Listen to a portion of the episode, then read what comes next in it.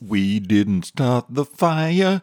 It was always burning since the world's been turning. We didn't light it, but we tried to fight it. Hear all about the fight in the danger zone. Amazing stories, incredible music, terrible singing about military history. I'm Paul. Sit back and relax if you can. If you're driving, don't even think of changing stations. You know how dangerous it is to take your hands off the wheel and your eyes off the road.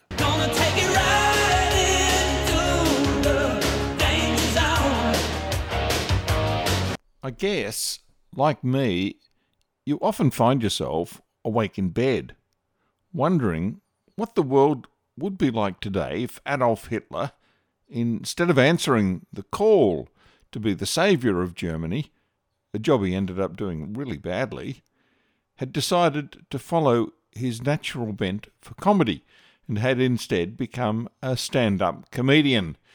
In this Danger Zone program, I'm going to look at the jokes that Hitler told and the jokes that Hitler was told that had him holding his sides, convulsing with laughter, and struggling not to pee himself. A few years ago, Russell Brand won the Oracle Award at GQ he made some relevant observations on the Nazi Party. Here they are. Any of you uh, that know a little bit about history and fashion will know that Hugo Boss made the uniforms for the Nazis. Like, and the Nazis did have flaws, but you know they did look fucking fantastic. Let's face it. So, as you hear, Nazis weren't all bad. Billy Connolly, in one of his stand-up comedy routines, tells a great truth. He says to his audience, Tonight you'll listen to a series of my jokes. You'll laugh yourselves silly. Tomorrow, when you meet your friends, you'll tell them that you came here to see me last night. You'll tell them how brilliant I was and how hard you laughed. And then they'll ask you, What were some of the jokes? And you'll stand there looking puzzled. And then you'll say, I can't remember any of them jokes are like that, aren't they? Often you'll get a laugh from them, but before you know, you can't remember them. They're totally gone from your memory. And that's what makes this program so amazing. The people here remembered the jokes that Hitler told them, not the next day, but decades later. And that is amazing. They went through all of the traumas that Hitler went through as the war turned against him and all the horrors that entailed. But somehow, they've kept that one joke. The people who were in Hitler's inner circle often mentioned his sense of humour and his many theatrical talents. I guess that should come as no surprise. His addresses at the Nuremberg mass rallies were always carefully choreographed for maximum theatrical effect. Up to one and a half million people were in attendance. There would be a march past the balcony of the Deutscherhof Hotel, where Hitler stood saluting the brown shirts, the SA, as they took hours to pass by the window. His arm never trembled, never quivered throughout the whole pass by and that was a staggering feat. He always tried to look into the eyes of the men marching past. Traudl Jung said that she often heard the men saying, He looked into my eyes. Traudl Jung was Hitler's senior secretary. She was impressed at how he could have had the physical endurance to stand there and hold a perfectly rigid, unmoving Nazi salute hour after hour. One day over a morning tea, Hitler told her that he had bought a chest expander and practiced with it every day. On another occasion, Hitler showed Albert Speer, his architect, later his brilliant armaments minister, an ad in a magazine called Jugend. It promised to develop your biceps, and that was the device he used to train with. But Hitler explained it needed also enormous willpower. And Hitler certainly had enormous willpower. When he was young, Hitler had wanted to be an artist. So there was something in him of the entertainer. But he'd been rejected by the Vienna Academy of Fine Arts twice, which eventually led to him answering the call of destiny to save Germany. It would have been better for all of us if the Academy had admitted him. What would that have cost them? In his early years as leader of the Nazi Party, before he came to power, he commented to Traudl Jung how important a sense of humour was. He said that his experiences in the trenches, and he fought in the First World War and won the Iron Cross, and how important it was in the early years of the struggle, too, for the Nazi Party to rise to power. A sense of humour had been important. Hitler loved driving. Well, to be more precise, he loved being driven. It seems that one of his chauffeurs had taught him to drive, but he may never have gotten a driver's license. Even if he had, he always preferred to have a professional driver in control of the car he was travelling in.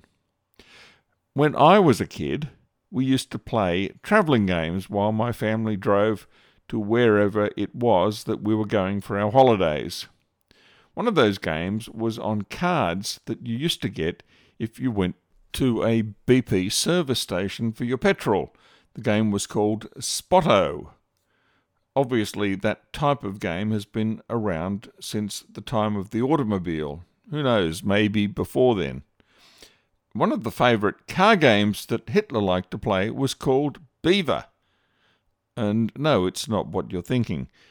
If you spotted a man with a full beard during the trip, the first person to call out, Beaver! got a point. Hitler was also a great mimic. Max Amann was the official Nazi publisher. He ended up owning a lot of the print media in Germany and other printing businesses. He was a Bavarian and a very fast talker. Hitler had nailed his look and style when he mimicked him. He could also do a great impersonation of the King of Italy, Victor Emmanuel. Hitler was able to laugh at himself, at least in the early days. Soon after Baldur von Schirach was appointed the head of the Nazi Students Association in 1928, he told of an experience out dining with Hitler. Hitler had developed a great fondness for Viennese pastries with fresh whipped cream. Couldn't get enough of them. So when von Schirach sat down to have a meal with Hitler for the first time, he couldn't believe how many lumps of sugar Hitler was putting in his cup of tea. It didn't seem that there was any room left for the tea. Hitler then slurped the tea down noisily. Then he scoffed three or four pieces of cream pie. As he was tucking in, Hitler happened to catch the stunned look on Schirach's face at the quantity of pastries he was demolishing. Hitler looked down at his stomach and smiled. Mischievously, he said, Shouldn't be eating so much. I'm getting fat. But I've got a sweet tooth. He then ordered another slice of pie. In fact, Hitler watched his weight closely. When he needed to, his iron will kicked in and he would diet strictly to make sure that he never carried excess kilos. He always fitted into his clothes. Hitler had problems with some of the temporary secretaries that he used. Traudl Jung tells the story of him dictating something to one of those temporary secretaries when he was visiting a local Gauleiter, a local Nazi party leader. The girl was blushing furiously. She couldn't concentrate on what he was dictating. When Hitler realized, he'd pause, as if there was something else he had to do, and that gave the girl a chance to compose herself. Being in the presence of the Fuhrer was something special, and catch up. Traudl Jung thought that that was very thoughtful of him. She said he wasn't an easy man to work for, but he did this on many occasions when he was dictating to someone new. She remembered one time in her book, He Was My Boss, a perfect name for a long-time secretary to call her book, I think, like this Hitler. Shall I demonstrate my own typing skills? he joked to one of those temporary secretaries. Do it more or less like this. And then he would pretend he was seated at a machine ready to type. He would flex his imaginary sheet of paper, straighten it up carefully, adjust the platen with the knob at the side, and then, to the laughter of the onlookers, he began typing with his forefingers, not forgetting to use the carriage lever, space bar, and uppercase keys as the occasion demanded. He aped the movements of someone actually sitting in front of a typewriter and typing so accurately that no professional mime artist could have done it better. Undoubtedly, he had a great talent as an actor and people impersonator. On a, another occasion, Traudl Jung was present when Hitler's propaganda minister, Joseph Goebbels, was with him and Dr. Dietrich, the Reich press secretary. Traudl Jung said Dr. Dietrich said that his best ideas came to him in the bath. Goebbels responded, Then you should bathe much more frequently, Herr Dr. Dietrich. Sometimes in these sessions, Hitler would laugh till he cried. Hitler would continue to be able to laugh until almost the very end, only less frequently. So let's look at the jokes Hitler either cracked or that cracked him up. In June 1941, Hitler had the German Wehrmacht, the German armed forces, and the armed forces of Germany's allies invade Russia. Now, what I'm about to tell you is not a joke that Hitler ever told or heard, but it was a joke that circulated among some brave souls of the Soviet Union after the German invasion. It was a joke that would definitely get you killed if you told it, um, or if you just heard it, probably. The joke went Stalin only ever trusted one man in his life, and that was Hitler. So the German armies plunged into Russia, winning the greatest military triumphs that had ever been accomplished. Things mostly looked very good for the next 17 months, with an important blip during the winter of 1941. And from mid November 1942, it was all basically downhill for the Germans. For the invasion of Russia, Hitler had a new headquarters set up for himself in East Prussia. From there, he would issue orders to his invasion forces. Now, Hitler's nickname was Wolf, Wolf, so his headquarters were called the Wolfschanz, the Wolf's Lair. The wolf's lair seems to have been located in a bit of a swamp. Midges and mosquitoes made everyone's life a misery.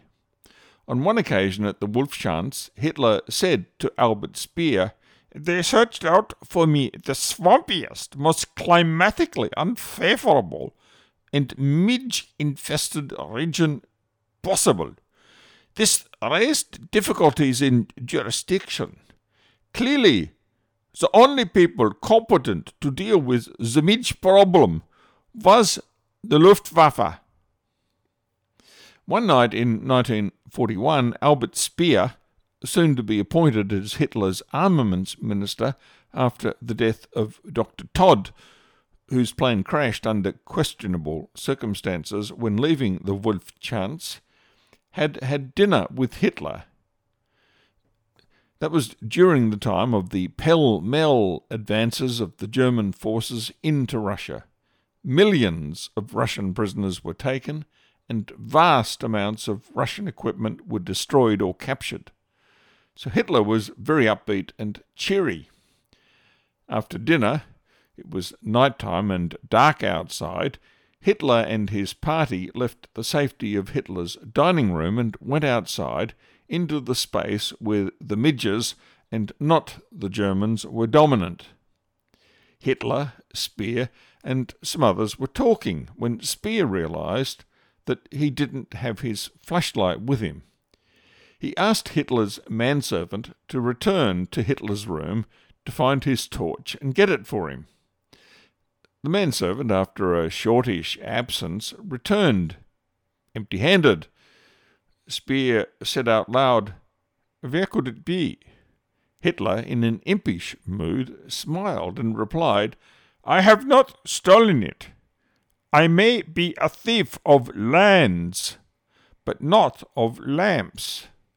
And it is better that way, for they hang you for the little item, but for the bigger one they let you go.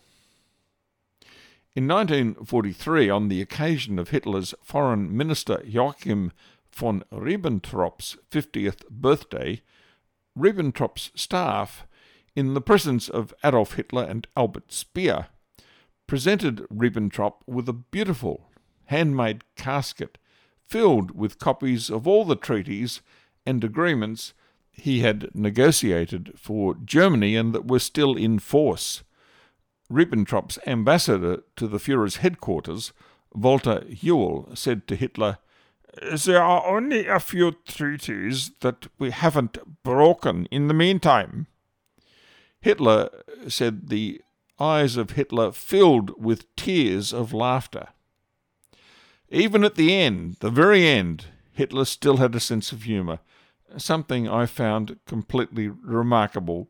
On 20 July 1944, a serious attempt was made to kill Hitler with a bomb planted in the military conference room at the Wolfschanz. Because building work was going on, the meeting had been moved to a temporary building which was built out of flimsy timber and not solid brick and concrete, like the usual room for these meetings. Hitler would have died in the usual room. He survived here without too much injury, although many were killed. By November 1944, the war was going terribly. Well, at least if you were German. The Russians had retaken all of their territory and were now in Poland. The Americans and the English had broken out of Normandy and were in some places on the border of Germany. Hitler had a meeting with Albert Speer at the Reichskanzlei. Speer entered the room and Hitler invited him to sit down. Out of the window you could see the devastation that was Berlin after months of around the clock bombing by the Americans and the British. Hitler swept his arm, identifying the thousands of destroyed buildings, and said to Speer, What does all that signify, Speer? In Berlin alone, you would have had to tear down 80,000 buildings to complete our new building plans. Unfortunately, the English haven't carried out the work exactly in accordance with your plans. But at least they have launched the project.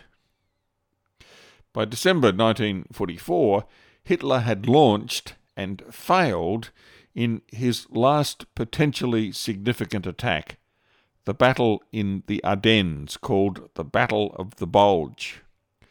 When the failure of that operation became apparent to everyone, Hitler wanted to get back closer to the Eastern Front. By now, his old Eastern Front headquarters, the Wolfschanz, was far too close to the Red Army. Was no longer able to be used. Hitler now instead had to conduct operations on the Eastern Front from his new bunker facilities in Berlin. If you ever saw the movie Downfall, you would know what those bunkers looked like, and that was to be where Hitler would live his last months and die. On 15 January 1945, just four months out from the end of the war, Hitler left his headquarters in Western Europe and, as I said, returned to Berlin. Now, I can't believe anyone in Hitler's staff would have said this, but one of the officers said, in Hitler's presence, Berlin is now the perfect spot for our headquarters, because soon we'll be able to travel between the Eastern Front and the Western Front by a suburban railway. Even Hitler laughed at this joke. Surprising considering the fact that the fate of his thousand year empire now seemed to be sealed after just 12 years. Thanks for joining me, Paul, in the Danger Zone. If you have any questions about anything in this program, maybe you could catch up with me for my guided tour at the Australian Armour and Artillery Museum on Saturday morning starting at 10.30am. Probably the world's best guided tour of an armour and artillery museum, borrowing the Danish Carlsberg slogan for their beer. If you missed this program, you can catch up with it as a podcast on Spotify, Apple, and many other sites. Search for The Danger Zone, bracket DZ, close bracket. And if you like this program, you'll definitely love my other program, CYKIAE, also available on the same podcast sites.